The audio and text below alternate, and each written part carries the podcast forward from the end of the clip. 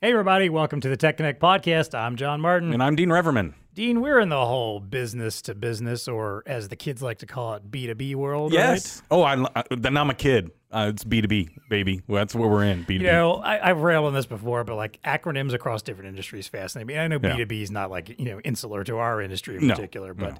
I always find it funny just the random ways that people use a random acronym Acronyms, to, yeah. to name Mhm, something. yeah. Yeah. So all that's to say, I don't really have much of a way to introduce our topic today other than to say we're going to talk about B2B trends. B2B trends, I think it's a good Uh, thing, right? I mean, every I now and then you got to kind of take a step back and say, hey, what the heck is going on in this B2B world? Because B2C gets all the love. That's true. That's all It I got to say. It does. And and as we've established millions of times on this podcast, and I'm tired of talking about, it, but we have to kind of keep talking about it. The last year changed a lot of stuff. When are we going to stop talking about the pandemic? what, do, what do you think? When- maybe 2022? I don't know. Uh, I think it's going I be think it'll still come up uh, every once in a while. Yes, I think I don't. Maybe we might be able to go stretches of like two or three episodes without talking about it. Okay.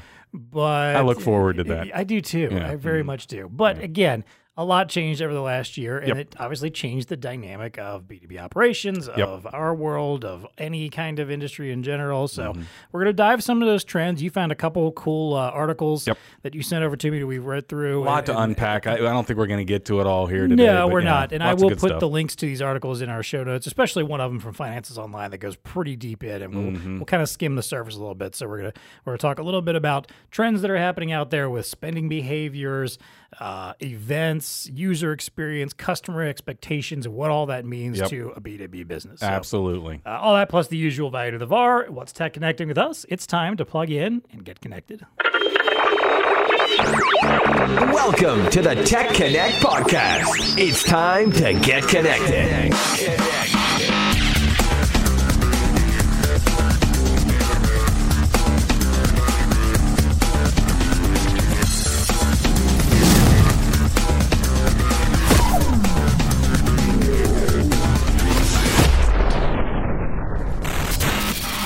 All right, as I mentioned, we are talking B2B trends today. Mm-hmm. Uh, so, this first article that you found and sent over to me yesterday uh, from Finances Online, um, a website I honestly admit I had never heard of Yeah, me neither, right? I don't know how I stumbled up, uh, across this, but hey, you know. But it's a good article. It's called 13 B2B Trends for 2021 2022 Future Forecasts You Should Know. Mm-hmm. And it's it's pretty deep. You know, these 13 trends get pretty deep. They have like summaries at the end of each section. I, I found myself kind of skimming through the, Yeah. the main content, looking at the summaries and digging out some nuggets that I wanted to talk about. Mm-hmm. But before we get into some of the trends that stood out to us and, and riff on them, there were a couple uh, stats. They gave a lot of interesting stats in here from a lot of surveys, and a couple of them that really stood out to me. One of them was 52% of B2B companies felt technology infrastructure was exposed as a weakness during the pandemic. Yep. Yep. Makes sense? Oh yeah, I, mean- think so. Yeah, I mean, when you when you think about the whole remote work now and and what that has exposed and all these um, what do they call them phishing attacks that are happening now through email and stuff like that. Yeah, fifty two percent of B two B companies felt technology infrastructure was exposed. Yep. Yep. I, and honestly, this is one of those stats. If you told me this six years ago, would have checked out. But obviously, became so much more important Oh yeah. over the last year. You know, to your point, remote work or mm-hmm. all these new ways that companies had to figure out how to do business that maybe mm-hmm. they've never done before. If they were reliant on face to face, if they were reliant on, uh, you know, people being able to be together to get work accomplished, having a bunch of people, you know, working together to build products or distribute products. Mm-hmm. Yeah, a lot of things that technology can solve quite easily when you had to suddenly make a huge pivot that wasn't there and wasn't available for them. So that makes sense. And then the other uh, stat that I found that I liked here, or thought was interesting, was 43% want to identify opportunities for innovation.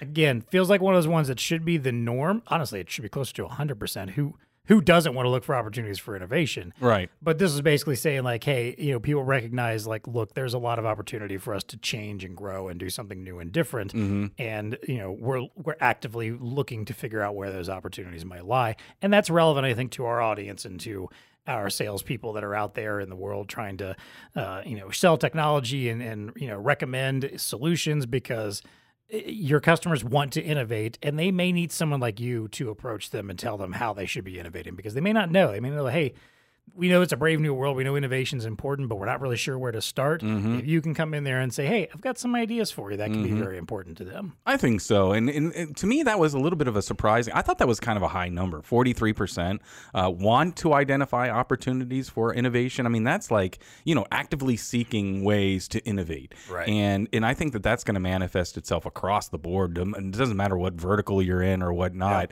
Uh, clearly, people in the business to business environment are wanting to identify innovation. So yes, and we've talked about it. I mean, I think that that creates a fertile ground for people that are interested in trying to expand their business or whatnot.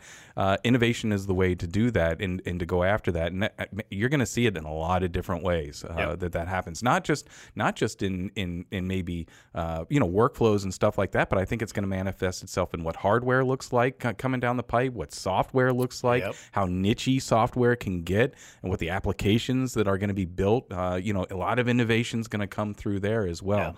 Um, so really interesting. I think that.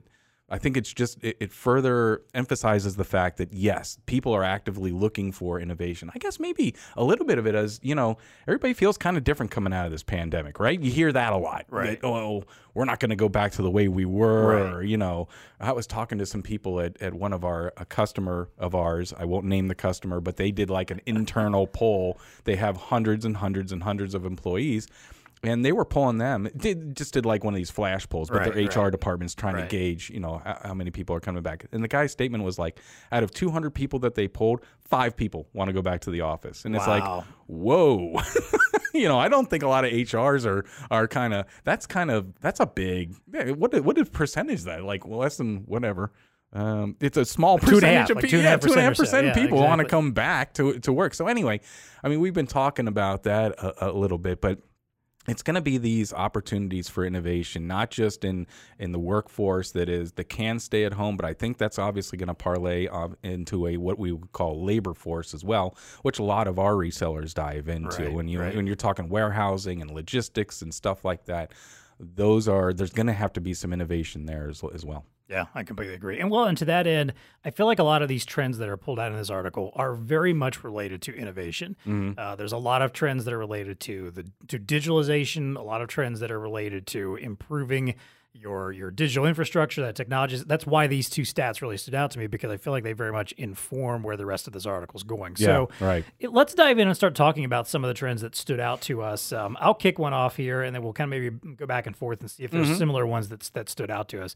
So one of the first ones that I noticed was they were talking about spending behaviors. okay Uh, and it mentions that more than half of of businesses are expecting four percent, anywhere from four to twenty five percent budget reduction.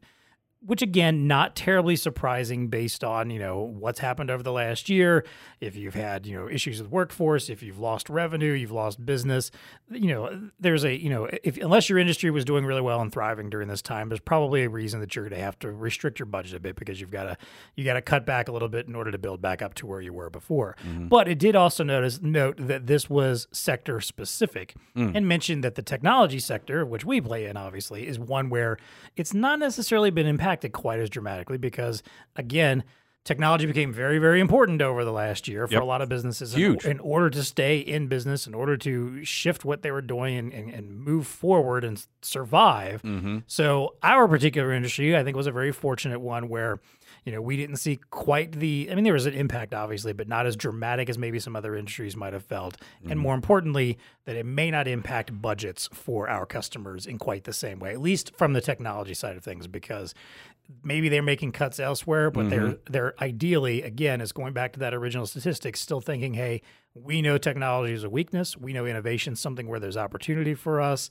We're willing to still put our budget, maybe even a higher than usual budget, into technology now, and that could be good for us. Well, it's interesting. Whenever I hear about budget cuts, I'm always interested to, to dig a little bit deeper in Yeah, what, what does that really means. What means? is the Yeah. forward forward to 20 25% of a budget reduction is a big number. Now, look, if you're in a business that has been dramatically impacted like a restaurant or a retail establishment uh, coming off the pandemic, of course, you know, some of those reductions are, have to be have to be made, but um, you know, you have other companies out there and and to me this some of this gets into the the philosophy of a of a particular company and and and how they react to change. Uh, we have some companies that we work with that, if you ask me, are are overreacting to the the conditions that the pandemic has brought on. Right. And some of that overreaction, since we're in the marketing department, we see that in the marketing team. And, and of course, you'll hear many stories of, of people that say, when's the best time to actually market is when when you're down, when the chips are down and, and you need to get your word out there. It's not the time to pull that money back. Bingo. Those that survive and actually come out of whatever dip more of a hockey stick are those that that keep marketing during tough times. So so I always have that in the back of my mind, obviously, as a marketer, that you know that now's not the time to be doing that. And if you're in a company that's doing that, I don't know, you know, be the be the voice that says, hey, you know, we want to make sure that we're well positioned from a marketing standpoint uh, for when the rebound happens, which is going on now. We need to be out there engaging folks. You know, I don't know if the, the budgetary cuts are, you know, again, it, I guess it it differs if you're a manufacturer or if you're in healthcare or whatever, uh, how that manifests itself. But but I guess the aggregate n- thing here is that there is spending holdback on Right, on right. budgets is what they're saying, and Yeah. which is which is interesting in the B two B world. I mean you know, we'll see. We'll see how it pans out. We've had a lot of t- uh, conversations about how, you know, going after government funding or, you know, how there is going to be an increase in some technology spend. So this one will be an interesting one to see how it pans Yeah, out. I agree. Yeah. And to your point about the marketing thing is, I feel like a lot of companies that probably say to themselves, "Hey, we're going to dial back on marketing," may also be saying, "But we're going to ramp up our sales force. We're going to add new people for sales. We're going to spend more time on Yep. sales." Right. But then I look at that and say, "Okay, what are they going to sell? If you're not if you're not marketing yourself, if you're not promoting yourself." W- What is adding more salespeople going to do other than just having more people dialing out to folks that don't know anything about you to begin with? You know, like you've got you've got to give them something. It's that whole you know we talk about this a lot. The adage of you know sales and marketing needing to work together, and that is actually I think one of the trends they even kind of spotlight in here at some mm-hmm. point is mm-hmm. the idea of there needs to be cohesion and coherence between your marketing and your sales teams. You know, mm-hmm. and, and it's something we're always preaching. And you know sometimes we're not good at it on the marketing side, and sometimes the salespeople aren't great at that.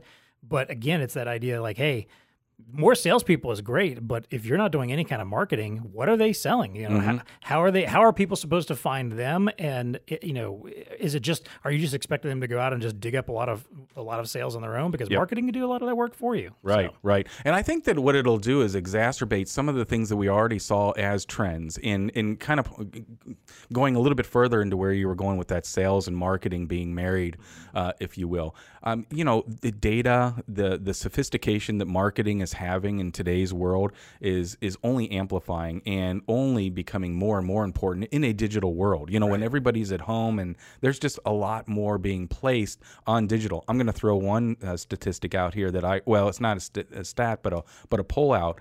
B2B sales leaders deem uh, digital channels to be more important than traditional face-to-face interactions. That to me, that was like, whoa, whoa. Th- That seems like because now you have sales leaders, which you know traditionally are salespeople are like, well, no, no, I got to go out and press the flesh, and I got to shake hands and kiss babies, and Yep. they'll never Yep. buy from us unless I'm face-to-face with them, type of thing. So to, to to have a poll out here that says again, B2B sales leaders deem digital channels to be more important than traditional face-to-face. Oh my. You know that to me that's a little bit of a of a seismic shift here and but it but it highlights the fact that sales and marketing definitely have to work together because marketing is becoming much more data driven, right? We know this. We live in that world. Uh, everything that we do has to have some ROI behind it relative to click-throughs or uh, impressions or even uh, drilling down, you know, the attribution has to be there in what we're doing. So sales has to be acknowledged that and, and the, the two have to work together. So if, if we're looking to grow our sales, how are we going to do that? Well, sales has to know what marketing's doing, vice versa, what's happening out in the in the marketplace. So yeah, I can see that one as exacerbating Yeah. a little bit more. Well, that kind of also then ties into I, I've got like three trends here at the end that to me all sort of tie together, and it, and it does all connect to this idea of Uh, of digital channels. Mm-hmm. So one of the trends they talk about is user experience, like i i making your user experience front and center in your business, mm-hmm. and the way people are able to interact with you, whether it is online, whether it is through an app, whatever it is,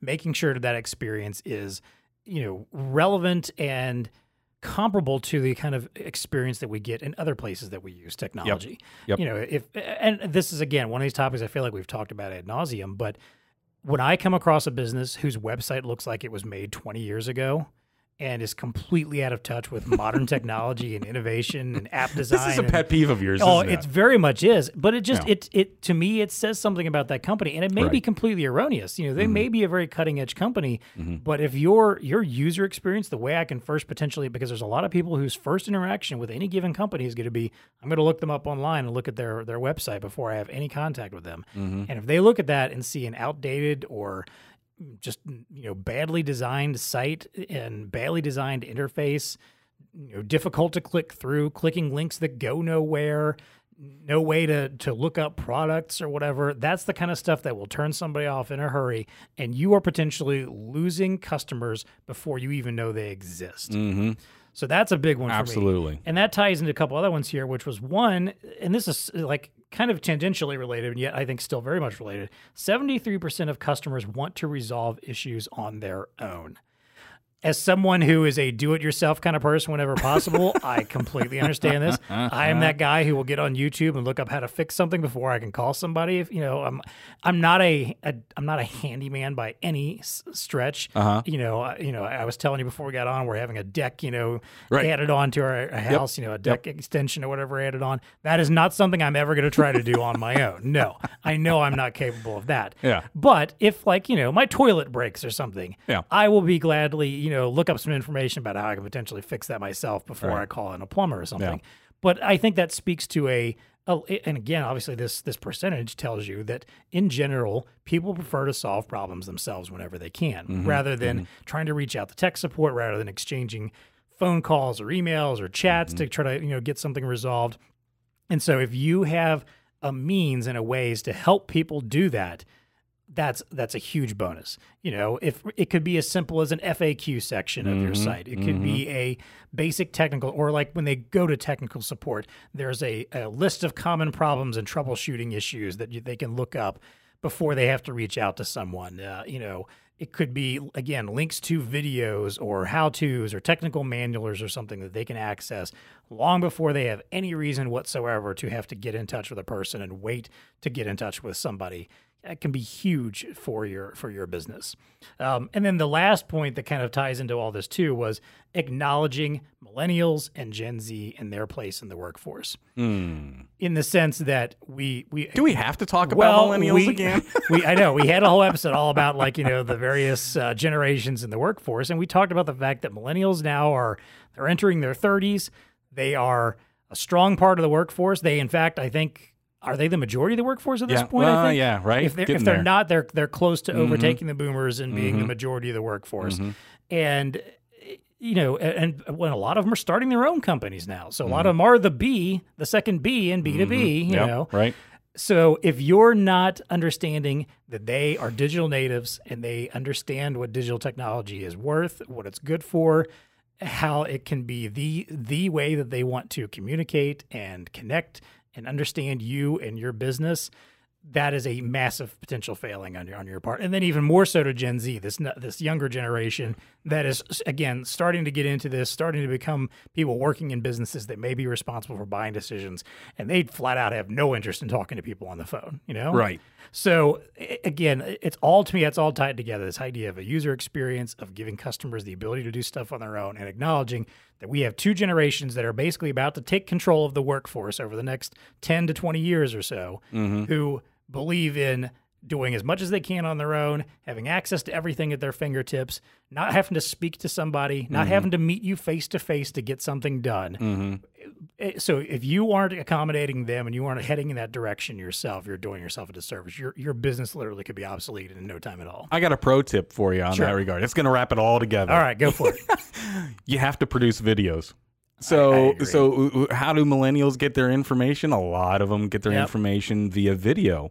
How do l- people like to? When, whenever somebody says, "Well, I want to do it myself," I, I'm always intrigued by that as well because to me, I think what people mean by that is, I'm going to go to some resource, figure out, watch Right, how somebody right. does it, and then I'm going to do it Exactly. myself. I mean, I find myself doing that. If I have to change the oxygen sensor in my car because I'm a do-it-yourselfer kind of guy, uh, I'm going to go on YouTube and watch some mechanic do it. Uh, Exactly. Do that that that way. So I I think you're absolutely. I think they're dead on here in the sense that you really, as a company, uh, you know, the user experience is very important. B two B and how people interact with that is very very important. You have to think of tools like video. You know, how can you speak to these audiences? How, what what works with millennials? What you know, how do you do that? How do you make sure that if you're uh, catering to that seventy three percent of your customers that want to figure their own stuff out by themselves, your job is to enable them, right? And how are you going to enable those uh, folks? You got to look at like video. I think some of the best companies that do it do that those types of things. You know, they'll have videos where you can go and see what it is. Whether it's, you know, I know a lot of our customers get very very technical, love to get geeky about the products and stuff like that. So it's the it's the it's the how to video, you know, and it doesn't have to be well shot. It can be shot on an iPhone, which right, that's the Right, language yeah, of a millennial. They don't care that you produced it in Hollywood and the lighting looks good Exactly. and there's a soft filter on it and stuff like that. Dude, shoot it with your iPhone. Hey, this is what you need to do and whatever that there you just Stick enabled. a GoPro on your head and shoot it. You know, like it's it's it's fine. They're used to that kind of stuff. One Well, it reminds me because it's been a running gag on our podcast here that you know when we talked about doing a podcast, Right. I think of podcasts because I am sort of an old at this point. I'm getting up there, you know. I think of them as an audio only format. That's always how I've listened to podcasts. Uh-huh. Right. That's how I got started listening to podcasts on commutes, you know. So I, I was used to that.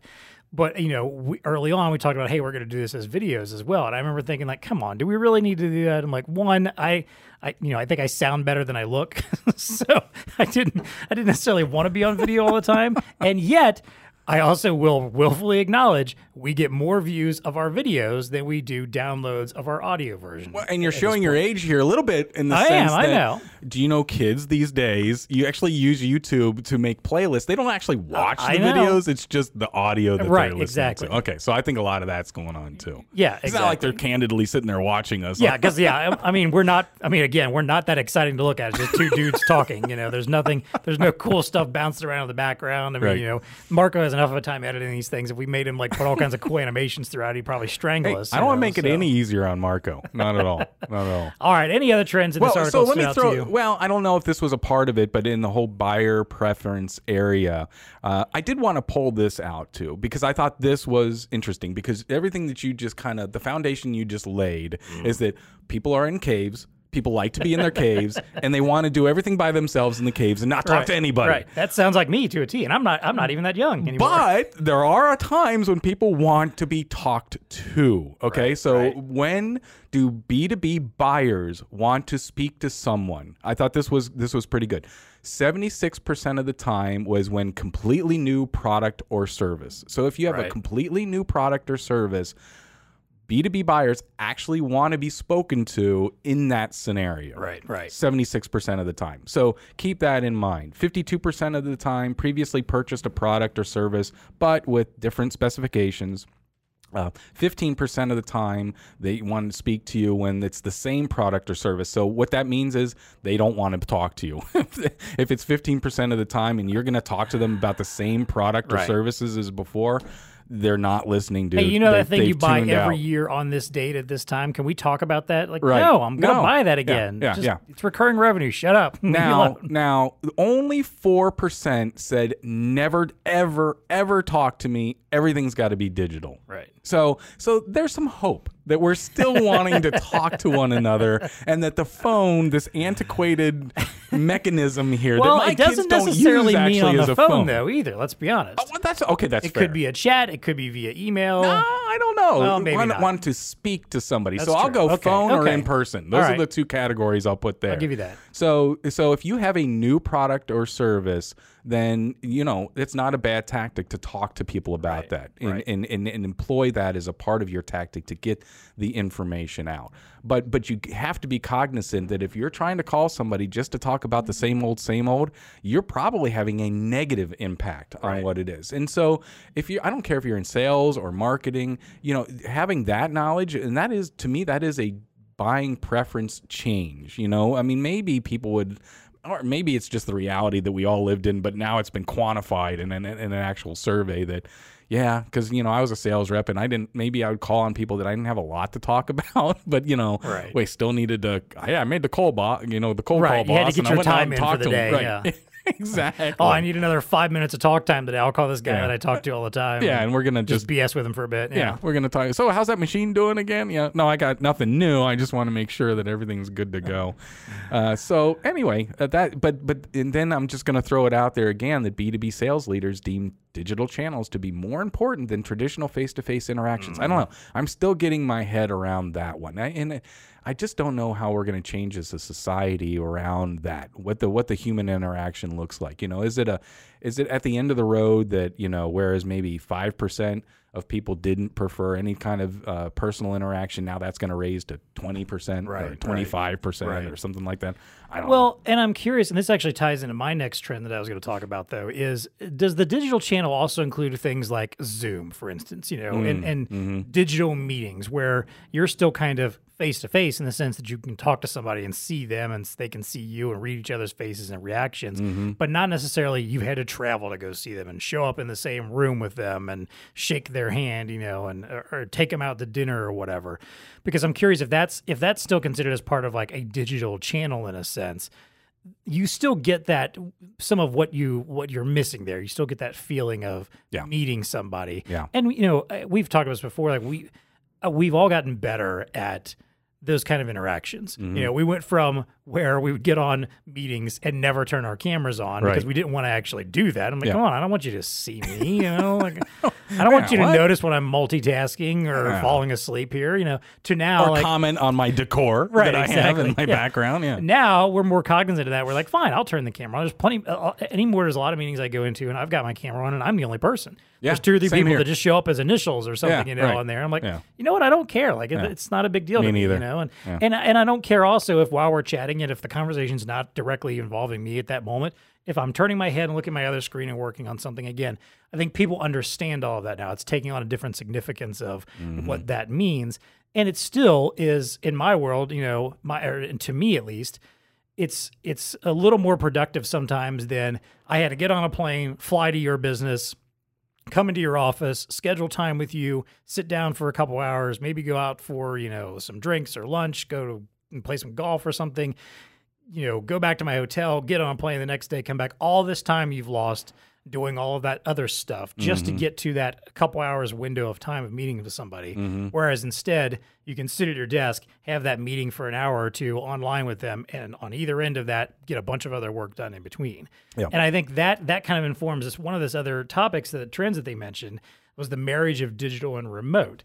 Um, being again the idea of understanding, yeah, we've got a remote workforce now, and that means different things, and and and it's not a trend that's going to go away anytime soon. There's a lot of businesses that are going to embrace this now, and I think that means a lot also for again for a salesperson who is used to maybe I show up at a you know um, I, to give you an example when I worked in publishing I might visit a college or a university mm-hmm. and when I'd go there I'd go to you know the English department or the science department Yeah. or whatever go around knock on a bunch of doors talk to five or six people over the course of a day well what happens if you do that now and you know and only two of those people are actually there in the office and the rest mm-hmm. are all working from home. Mm-hmm. So that changes the entire game of how you approach what does it mean to do your You still need to get in contact with You them, do, right? You still need to, yeah. Yeah. so, you, so you've got to embrace that remote aspect and understand like look you're you're probably not in a situation unless you know this company is making everybody go work in that office where you're going to be able to show up at a place and meet a whole bunch of different people so you've got to be a lot more strategic now i think about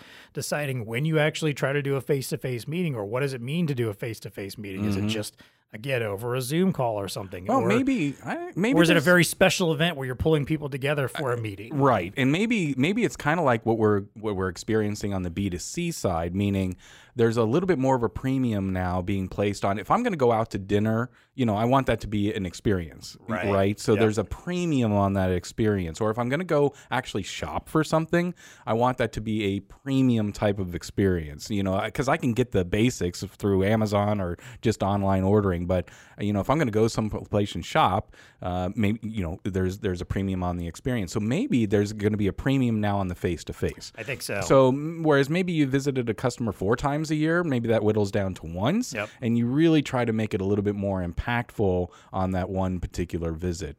Um, Yeah, because maybe those four times a year, two of them you just kind of were in the area doing something Right. else. You stopped in, knocked like, "Hey, how's it going, Yeah, man?" you know, right. Mm-hmm. shook hands, chatted about what you were up to over the weekend or what's been going on in your lives. Mm-hmm. Very minor, maybe some business talk here and there wasn't really relevant. But you're right. I think now, if you're asking like a person or a group of people, for instance, to get together for a meeting, Mm-hmm. that is a meeting you're going into where you are at the top of your game. Yes. you're walking in there ready to. you got have- your agenda yeah, lined you up. You got the ultimate You- presentation. People, if people are coming in, you got all that lined up. Yeah, Exactly. yeah. You're, like you're, you're, right. It should be a, a, a massive event at this point. And, Yeah. I, and I think that's that's something that could very much change the game for if you're in the B2B world and you're trying to make your pitch and you've got this is my day, the only day this year I get to go and be in front of anybody from this Mm-hmm. company. We're going to make this count. This is going to be the greatest presentation they're going to see all year long. Yeah, and this right. is going to win us some business. It's not just going and shaking hands and, you know, giving somebody a cigar or something, you know, and moving on. Do people still give out cigars for you know? But I don't know. I take one. Yeah, if you if you had one, I, I'd be good with that. So so let's uh, transition a little bit. Another uh, a- interesting aspect of this article was the headline was retaining human touch digitally, which I think is a nice place to insert this in the conversation because you know part of what you miss in digital environments is that human touch. And so I'll just I'll read off a couple of the call outs that they had here is that buyers prefer a mix of digital and analog touch points. Thus companies must design a hybrid experience to address these preferences. B2B buyers also think like B2C buyers. Thus, many positive customer experiences from the latter, meaning the B2C, uh, have influenced their B2B buying behaviors. Mostly, these aspects include human touch. Uh, expressing this digitally is a challenge. However, B2B businesses need to translate that uh, their superb offline relationship management skills into a hybrid endeavor. So I thought about that a little bit, or, you know, augmented by digital tools. And I'm like, yeah, it is such a challenge to retain that human touch, right? I mean, there's just, you can't, Zoom's great and all, but we all know that it's not the same as being face to face with somebody. I, until we get into holograms of people, maybe where you can see the whole, and we, that was on the Star Wars episode, Right, I right, guess, that we right, did at the end of the year. Um, you know, I, it- it's just, it's not going to be the same. So, but you know, when you think about it from a company standpoint, there are a couple of angles here that we've talked a lot about, but companies need to be cognizant of this B2B trend. How what are digital tools that help kind of humanize some of that? Chat Chat's one of them.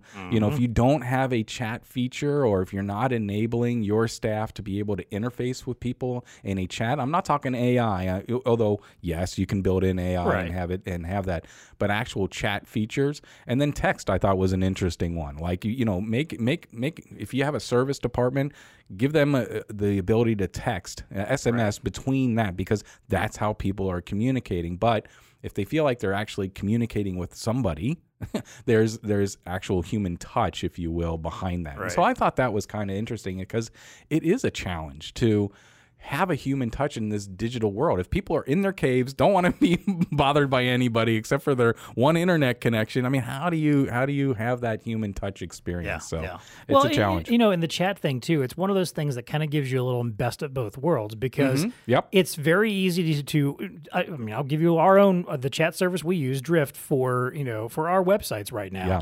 You know, where you can go to some some of our microsites on our on our BlueStarInc.com page, and a chatbot pops up and asks, "Hey, can I help you out with something? Is there anything I can do for you?" Mm-hmm. And you know, they can type something in if they want, or there's a list of like preset options, very simplistic stuff like, hey, you know, I need a SKU, or I'm curious about this, or I'm looking for information about this type of te- you know product or this type of technology, and it can quickly send them to a page or send them to some additional information. Nothing that a person ever needs to get involved in for that. Mm-hmm. Very simplistic stuff. Mm-hmm. That, and and we're not talking complex AI here to do that. It's a very simple, just learning tree, a branch, you know, Yep. Uh, of of questions and answers that lead to different different scenarios. But then we also have that that aspect of it though that if someone says, "Hey, I'd like to talk to a human," great, we've got someone who's you know potentially available Yep. that can hop right on to that chat with them and Yep. have a quick conversation and and maybe they don't resolve everything, but at least they're you know they're giving them a, a little bit of a personal connection Absolutely. that time. Or So- we've, we've we've even developed where you can schedule an appointment with Yeah. that person, Yep. right? Right then and there. So if you need that did, that that human touch in there, so Exactly. Yeah. So yeah, you kind of get a little bit of both. You get that Mm-hmm. digital experience, but you also still have that human touch if it's necessary there. Yeah. And and again, we're not talking like this is not some mind blowing, you know, multi million dollar addition to your No. websites to do this. Not at it's all. a very simplistic thing you can set up, and there's a lot of there's a lot of companies that do. I, I, again, I will recommend Drift because they've been fantastic for us to do this with so yeah, far. and, and So- it's one of those things. I think there's a little bit of anxiety behind it because we we've internalized it. We've turned it on Right. on some of our vendor microsites, and everybody's a little bit worried. They're like, "What is this going to look like?" And if we turn it on, is it going to open up the floodgates? And Right. Then, and then we do it, and, and they quickly realize that yeah, no, they don't get hammered on their right. chat all the time. You don't have to have someone just dedicated sitting there on the chat all no, day. no. Yeah. because it can be on somebody's phone and dilute, you know, somebody has a question real Right. quick. But but the the quality, the dramatic impact it can have from a user experience is phenomenal. I mean, just think about it. If you're whatever in your day-to-day world and you you start chatting up with something and it immediately starts interfacing with you and it's a human i mean that's that's a good user experience so yeah don't don't fear the chat it, it, it gives you that digital touch Yeah. or that human touch i'm sorry yeah The last bullet point, point from this particular article I'll throw out here was 30% of industrial tech buyers prefer distributors to manufacturers.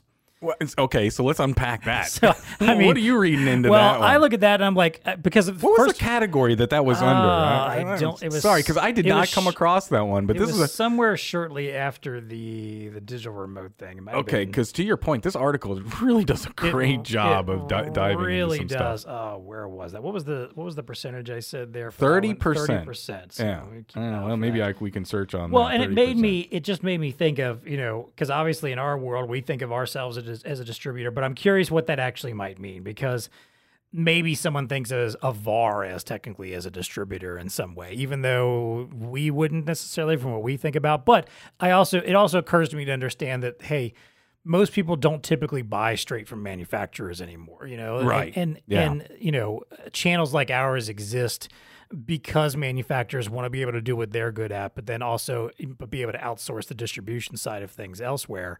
And I think, I guess, to the point of what they're saying here is that a lot of B2B customers find that useful and realize, like, hey, we prefer to work with a distributor instead of actually going out to a, uh, you know, directly to a manufacturer who may not be as maybe may not be as engaged with how to deliver solutions and how to deliver products Now you're hitting to on us, it. you know, in the same way that that a distributor who who gets our world and gets, Yep.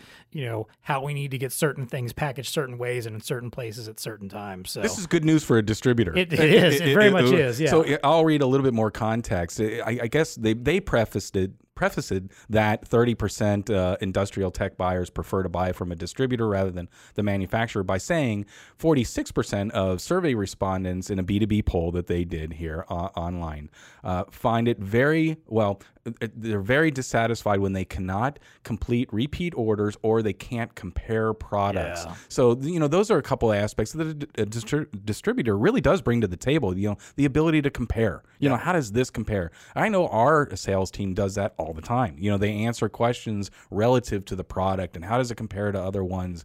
Uh, and that type of information we see as being a key value add that we bring to the marketplace. I mean, Right, we're right. not we're not we're very overt about that. You Right. know, we understand that that part of the service and support that we provide is of value, and I think that that's being uh, recognized here in this. yeah. In this well, and I think too, where it also steps in is this idea, you know, that hey, you go to a manufacturer, they want to sell you their products. Obviously, they're not they're not just selling you No, someone else's. exactly. Versus when you work through a distributor, they're like, hey, we've got these great relationships with these, you know, uh, various number of, of, of manufacturers and vendors. You you want this kind of product? Well, hey, look at this company, look at this company, look at this company. We've got five different companies that all make this kind of product for you to look at. Yep. You can compare and contrast all the features. Yep. You know, we're not, you know, it, we'll, we'll be happy to make recommendations if you have certain needs you want or recommendations. But if you're just looking for a simple comparison, it's very easy to look across the spectrum there. Versus, yeah, if you if you wanted to look just at the manufacturer level, you're like, okay, I got to look at this manufacturer's, and I got to look at this one, then I got to look at this one, then I got to look at this one. Mm-hmm. Comparing, you know, four different websites, four different things, or having four different conversations to figure Mm-hmm. out what's right for you.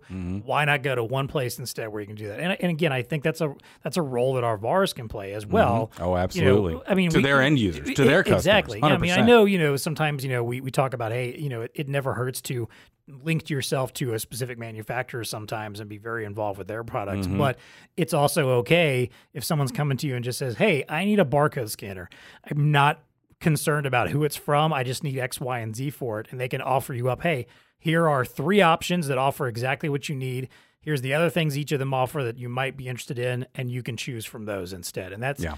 Choice can be very valuable to some customers and it can also be very beneficial if you can be the person that can make a recommendation on those choices Hundred percent, too. absolutely, absolutely. And i liked one. where you're going with the solution, right? Because a lot of resellers are looking for obviously they need solutions, and so how do products interact with other products, and what what does the total solution Right, look like? Yeah, that's really important. Yeah, you don't want to be like, uh, you know, no slide on manufacturers because a lot of manufacturers that we work with have very strong connections in like the software community Oh, sure. or with yeah, other yeah. services that could be offered. But it's mm-hmm. probably not necessarily their wheelhouse. And mm-hmm. and ju- even outside of this industry, there's a lot of situations where you might go to a manufacturer and say, "Oh man, I want this, but by the way, I also need some software to put on." it. And they go, "Well."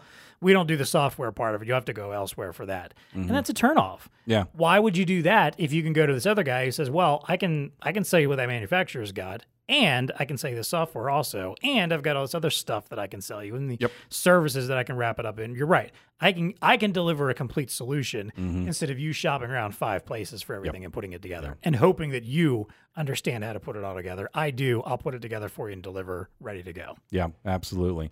Before we leave this article, the other thing that they called out that uh, uh, you know I want to call out as well is just analytics. You know, what is a B two B trend, and, and it's the use of analytics in your everyday life. And it's if you're not using analytical tools to some degree at this point in time, you really you should start looking at. it. I mean, you and I are always amazed when we have people come on this program and they talk about the fact that oh well, all, so many customers are still just in Excel. Right. You know, they use Excel. Yeah. You know, they're using Excel to track their assets. They're using Excel to you to, to to do their workflow, and and you and I sitting there looking at each other like, what? What? Why? Not, not just a If few. If there's a people. better It's way, like why? Sixty percent of our customers, you know, are using Excel. So you know, so those folks might not be now. Obviously, we're talking about end users. They're not. They're not necessarily into the whole analytics. I mean, yes, you can do analytics, I guess, from from Excel and stuff like that, pull reports, macros, and blah blah blah. Right. But but if you're not um, if you're not starting to tap into the analytics and what analytics can provide and business data and utilizing that in your day to day business, it's probably something that you should start integrating into your workflow because it's not going away. Nope. You know, there are tools out there like Power BI with with just a little bit of knowledge. You can take those old Excel sheets, even if you're using them today, reseller or whatever, uh, systems integrator. Power BI is a great tool where you can wrap up those uh, those those data points and still pull out of it some business intelligence that is really important. So, with some of the stat- statistics indicated that benefits that companies are getting from using analytics improved efficiency and productivity 64%. That's why 64% of businesses are using it. They're trying to improve their efficiency and their productivity. Yeah, duh, making faster, more effective business decisions. I think this one's this one's key. It's 56% of the people respondents say they're using analytics for that. I think that that number is going to grow exponentially. I mean, and they mentioned not- that in the article too. Like this is they? something that's going to grow uh, as, yes. as the years go by. There's no there's no there's no reason for data analytics to go backwards. It's only forwards at this point. Absolutely. And smart people, I think, use it as a data point. It's Mm-hmm. not the only thing, data is not the only thing that you should be relying on for your decision making, but it can be a powerful tool to help you guide what it is that you're trying to do. So I, I thought that that was pretty interesting. Of course, just to rattle off a couple of other ones here 51% uh, using analytics for better financial performance, of course. Uh, and then way down at the bottom, though, and I think this number is going to maybe grow a little bit, was competitive advantage. 43% of people are using analytics as a competitive advantage. And I think those are the, actually the smart people because if you know how to use analytics and you're using it correctly, uh, you can make it a differentiator. You know, agree. you, you see the trends, you know the data points, you can talk more intellectually about what is going on or why the solution's better or whatever, and relating it to other people in your ecosystem. It's powerful, powerful stuff. And I don't see that going away anytime soon. I do not either. So you better brush up on your You better, yes. And there are a lot of great companies out there that will help you get started. It doesn't have to be some monolithic dump of information you got to sort through and figure out. Yeah. There are so many amazing companies out there who have who have uh, figured out incredibly intelligent ways using like AI, machine learning to to dig through those analytics Mm-hmm. and deliver information that is actionable, usable, and and again that competitive advantage for you. You know, Mm-hmm. it- I mean, if you if you're in a space where you are the one using analytics and your competition is not, I promise you, you have the leg up. Yeah, a hundred You are getting better insights and moving forward and doing new things and innovating in ways that your competition is not even close to yet. Yeah, yeah. And we've talked about basic things, just little surveys that you can send to get your data points. Uh, of course, you have all the data around your sales and stuff like that. Augment it with some surveying. Uh, take some time to in your in your whether it's your work day or work month or whatever, start integrating it into it. You have to. Yeah. Agree. Yeah. Now, there was another article you sent me, which was significantly shorter, does not get quite as far in depth. Uh, it's, Right. for, it's on uh, brightinnovation.co, uh, and it's B2B tech trends set to soar in 2021. And there was really like, some of this stuff kind of crossed over, similar to what we saw in the other article. There was one point that really stood out to me here, though, and this is big tech crackdowns, which is a trend meaning that the the inevitable and we've we again we've discussed this before too the inevitable crackdowns that are on their way for big tech companies like your amazons and facebooks and googles Yep. that are are centered around ensuring customer privacy ensuring that there is competition you know that competition is not being snuffed out by these companies mm-hmm. ensuring that there's security data security you know security of you know either companies that are working with them or of the users that are working with them. Mm-hmm. Eh, th- we we know that there is some form of regulation that's probably going to happen in the future, mm-hmm. and you know it may mean breaking up some of these companies. Uh, it may mean opening the gates a little bit where you know others can compete. You know we we.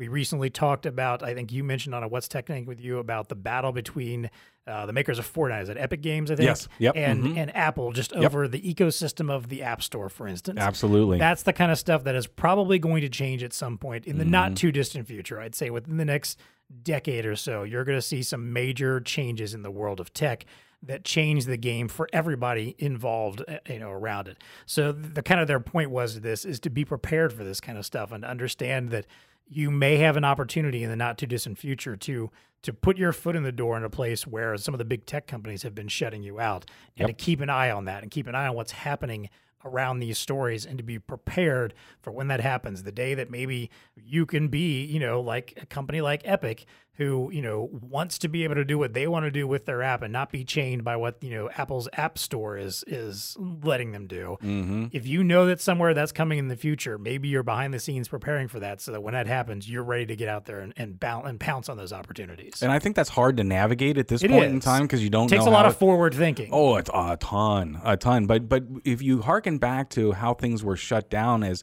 as as Apple and Google and that started becoming into our everyday life, I uh-huh. guess. Uh, I remember the days when you know uh, when I first had my iPhone. You know there were more apps available. For exactly for for example, you remember the flashlight apps that you used to be able to download. that's right yeah I mean, uh, uh, it was so ridiculous to think of that right now, but there were actually apps that you could download Yep. from the Apple Store for flashlights. Well, Apple wiped that out with one very simple button on, on the own, front yeah, UI. exactly. Boom. There's no need for a flashlight Right. app anymore. we got you so, there it's all right Right, but but but if there is a breakup like they did with the, ba- the, the baby bells and stuff like that, there's going to be some opportunity. To your point, to to reinvigorate some of that innovation. So I guess we're tying it back to what we said earlier: forty three percent, right? Yep. Uh, businesses looking for innovative or will- will actively be seeking opportunities that are innovative.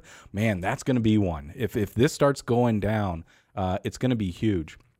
They also cite, you know, cyber attack increases as being one of those things that, you know, I guess what a lot of people have learned is it's it's become this decentralized environment, right? People are working from home, and and and how do we react to that?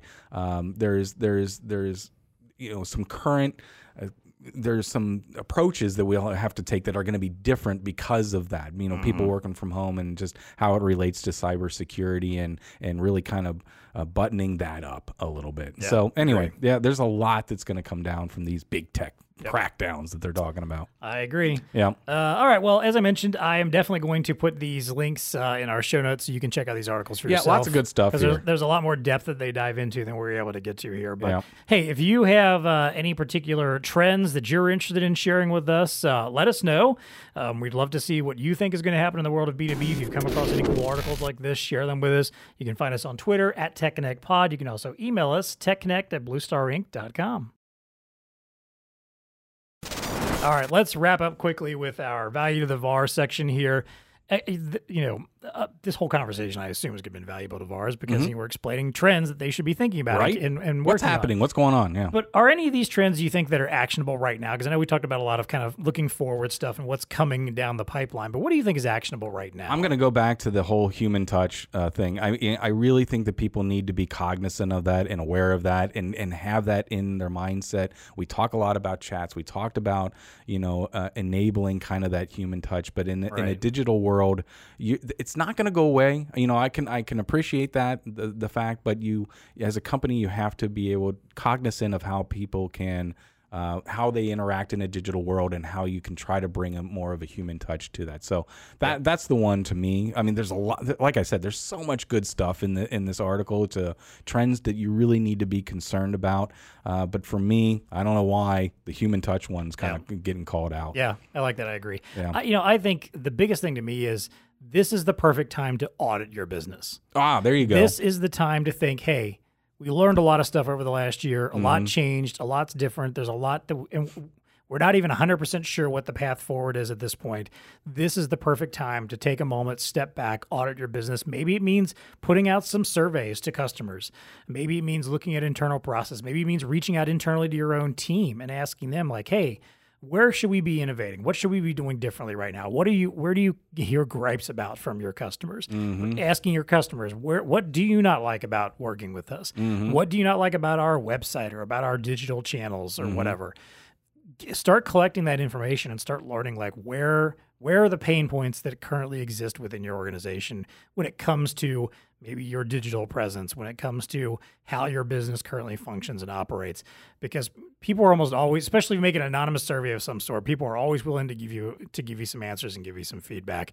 And that could easily give you some ideas about what trends you need to be thinking about and paying attention to and where you need to start making some changes right now. Absolutely. And only call them when you have something new to talk about. Yes. Right? Yes. Completely new product service, then it's okay to call them. Otherwise, you better use those digital channels that apparently all these sales leaders are, are thinking. I, by the way, the statistic was 66% of sales leader are uh, think digital uh, uh, channels will be more important That's- than face to face. that's So huge. That's Yeah, pretty big. That's is. pretty big. Yeah. All right, well, hey, let's wrap up as always with our favorite segment, What's Tech Connecting with You? Yep. Um, you know, where we talk about whatever's cool in the world of science, Yes, tech, sir. innovation. Dean, what's Tech Connecting with You this week? Are, are you sick and tired of hacks? Uh, Yeah. all these hackers, you know, just running willy nilly about, shutting down whole economies. gasoline, messing with companies, Yeah.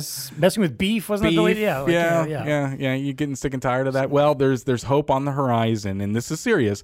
Morphing computer hardware confounds hackers. So, what is the answer to software hacks? It might just be hardware. So DARPA, you know, the Defense Advanced mm-hmm. Research Projects Agency, everybody loves DARPA. This is I, I would I don't know. I want to go to DARPA someday because I just imagine it's just a bunch of yeah you know, whatever, just geeky people getting really geeky about uh, lots of things and, and, and stuff like that. But uh, but they had a project um, that actually I'll just read from here. Uh, the, the that agency teamed up with the University of Michigan to develop to help develop a computer processor designed to change its microarchitecture at random every few seconds. Oh wow. So it's dubbed Morpheus, and this hardware layer was created in order to stay a step ahead of hackers trying to exploit bugs in vulnerable software. So what did they do? They put out a challenge, and I love these kinds of challenges. Uh, they did a month-long test where they took Morpheus uh, again. So this is this is hardware. This is the computer processor that's changing its architecture every few seconds They challenged 500 professional hackers to participate in a bug bounty program, right? One of these, if you can Right, crack right, it, you get a million right, dollars right. or whatever. Enough that you, you can just go buy a island near Fiji or whatever. uh, and, and, Which and- is what all hackers strive for. Exactly, and and they were unable to do it, right? So unable to, to break it. So so there's cool. some so there's, there's some hope out there. Uh, it says the Morpheus lead researcher. Uh, imagine trying to solve a Rubik's cube that rearranges itself every time you blink. That's Oh. what these software hackers are experiencing or confronting when they have this when they go up against this microprocessor that's changing its architecture every Yeah, few yeah. seconds. I like that practical. So there you go. Maybe I don't know why I hadn't heard about this, but yeah, duh. We use hardware. It's changing its uh, form factor or whatever. I, I'm still trying to get my head around that because I don't understand, you know, the actual architecture of a chipset. But but It's like an actual transformer. but I get it. You know, Prime in your computer. so if you're a hacker and you tr- you figure out one tunnel, you know, to get and, and, and now perform your hack, well, Right, a few seconds later, that's no longer valid because that path doesn't exist anymore. That's kind of cool. I like it. Yeah. So so maybe hackers are a thing of the past. I would love it if we could say that. Let's be honest, they're going to figure out a way through that too. I don't know. I They're going to figure out how to do a nanosecond hack or something, you know? Maybe. Let me have a little bit of hope here. Just give me a couple seconds of hope here that this Morpheus is Uh, going to be it, the bomb. it always amuses me that hackers are the kind of people that like you look at them and you go, man, if you actually applied yourself to something like Right, useful, worthy? you could change the world. We And could have I guess- conquered cancer And I guess in a way they like are that. changing the world because sometimes they are, you know, improving processes. But yeah, to Yeah. Your, yeah, exactly. right. Like you know that. You know, ap- apply that amazing brain of yours that manages to do this to something maybe a little more productive and useful. But There you go. All right, what's tech connecting with you? Uh, here's a great headline for you 800 were arrested in a global sting operation. They were using an FBI built app. Wait, what? So, the FBI and Australian officials developed an encrypted device company, which eventually gave them access to hundreds of criminal networks. So, basically, Oh, what I they did love is they, is going. they created an app called Ano- Anom, A N O M. That was kind of like a messaging app, like an encrypted messaging app, like WhatsApp, basically. So this is what criminals would use. So they basically they It's in the dark they web. had they had planted people like working inside of criminal networks. Got it. Distributing phones. Got it. With the this app on it and said, hey, this is a great app. This is this app has been created so we can send private messages around. No one can access this stuff. It's oh, all Oh, man. encrypted. It's impossible to, to to break into. But the FBI themselves had created that app and had access to everything being done at it. So they've been working on this for some time, years long. They infiltrated a bunch of criminal networks. Uh, it was something like 16 different countries. Seizure of eight tons of cocaine and more than 48 million dollars. Holy moly! And my favorite part though is they called the they called the project Operation Trojan Shield, which just sounds like some kind of new condom, frankly. But it's not the greatest name for it.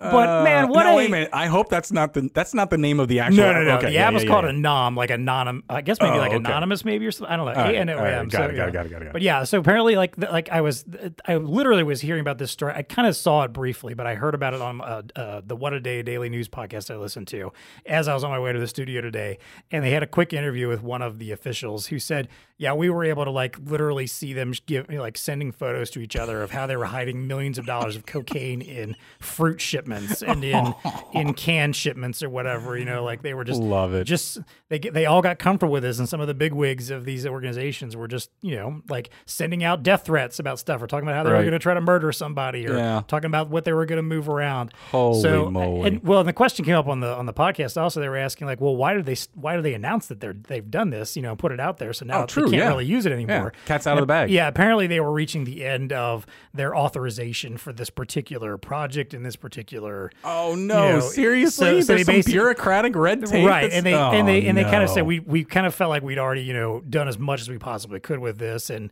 the word might have been starting to get out anyway that this was not a really a legit app of sorts so Yeah, right. they figured they'd go ahead and put the word out there and they i mean they clearly were quite successful with it you know they Yeah, they, they got yeah, a lot accomplished obviously out of it but just goes to show you you know if you're you're a criminal don't trust some some Right. rando gives you a phone and says hey man it's the hot new app to use you know no, there's nobody at the FBI is looking at that. He says into the phone, you know.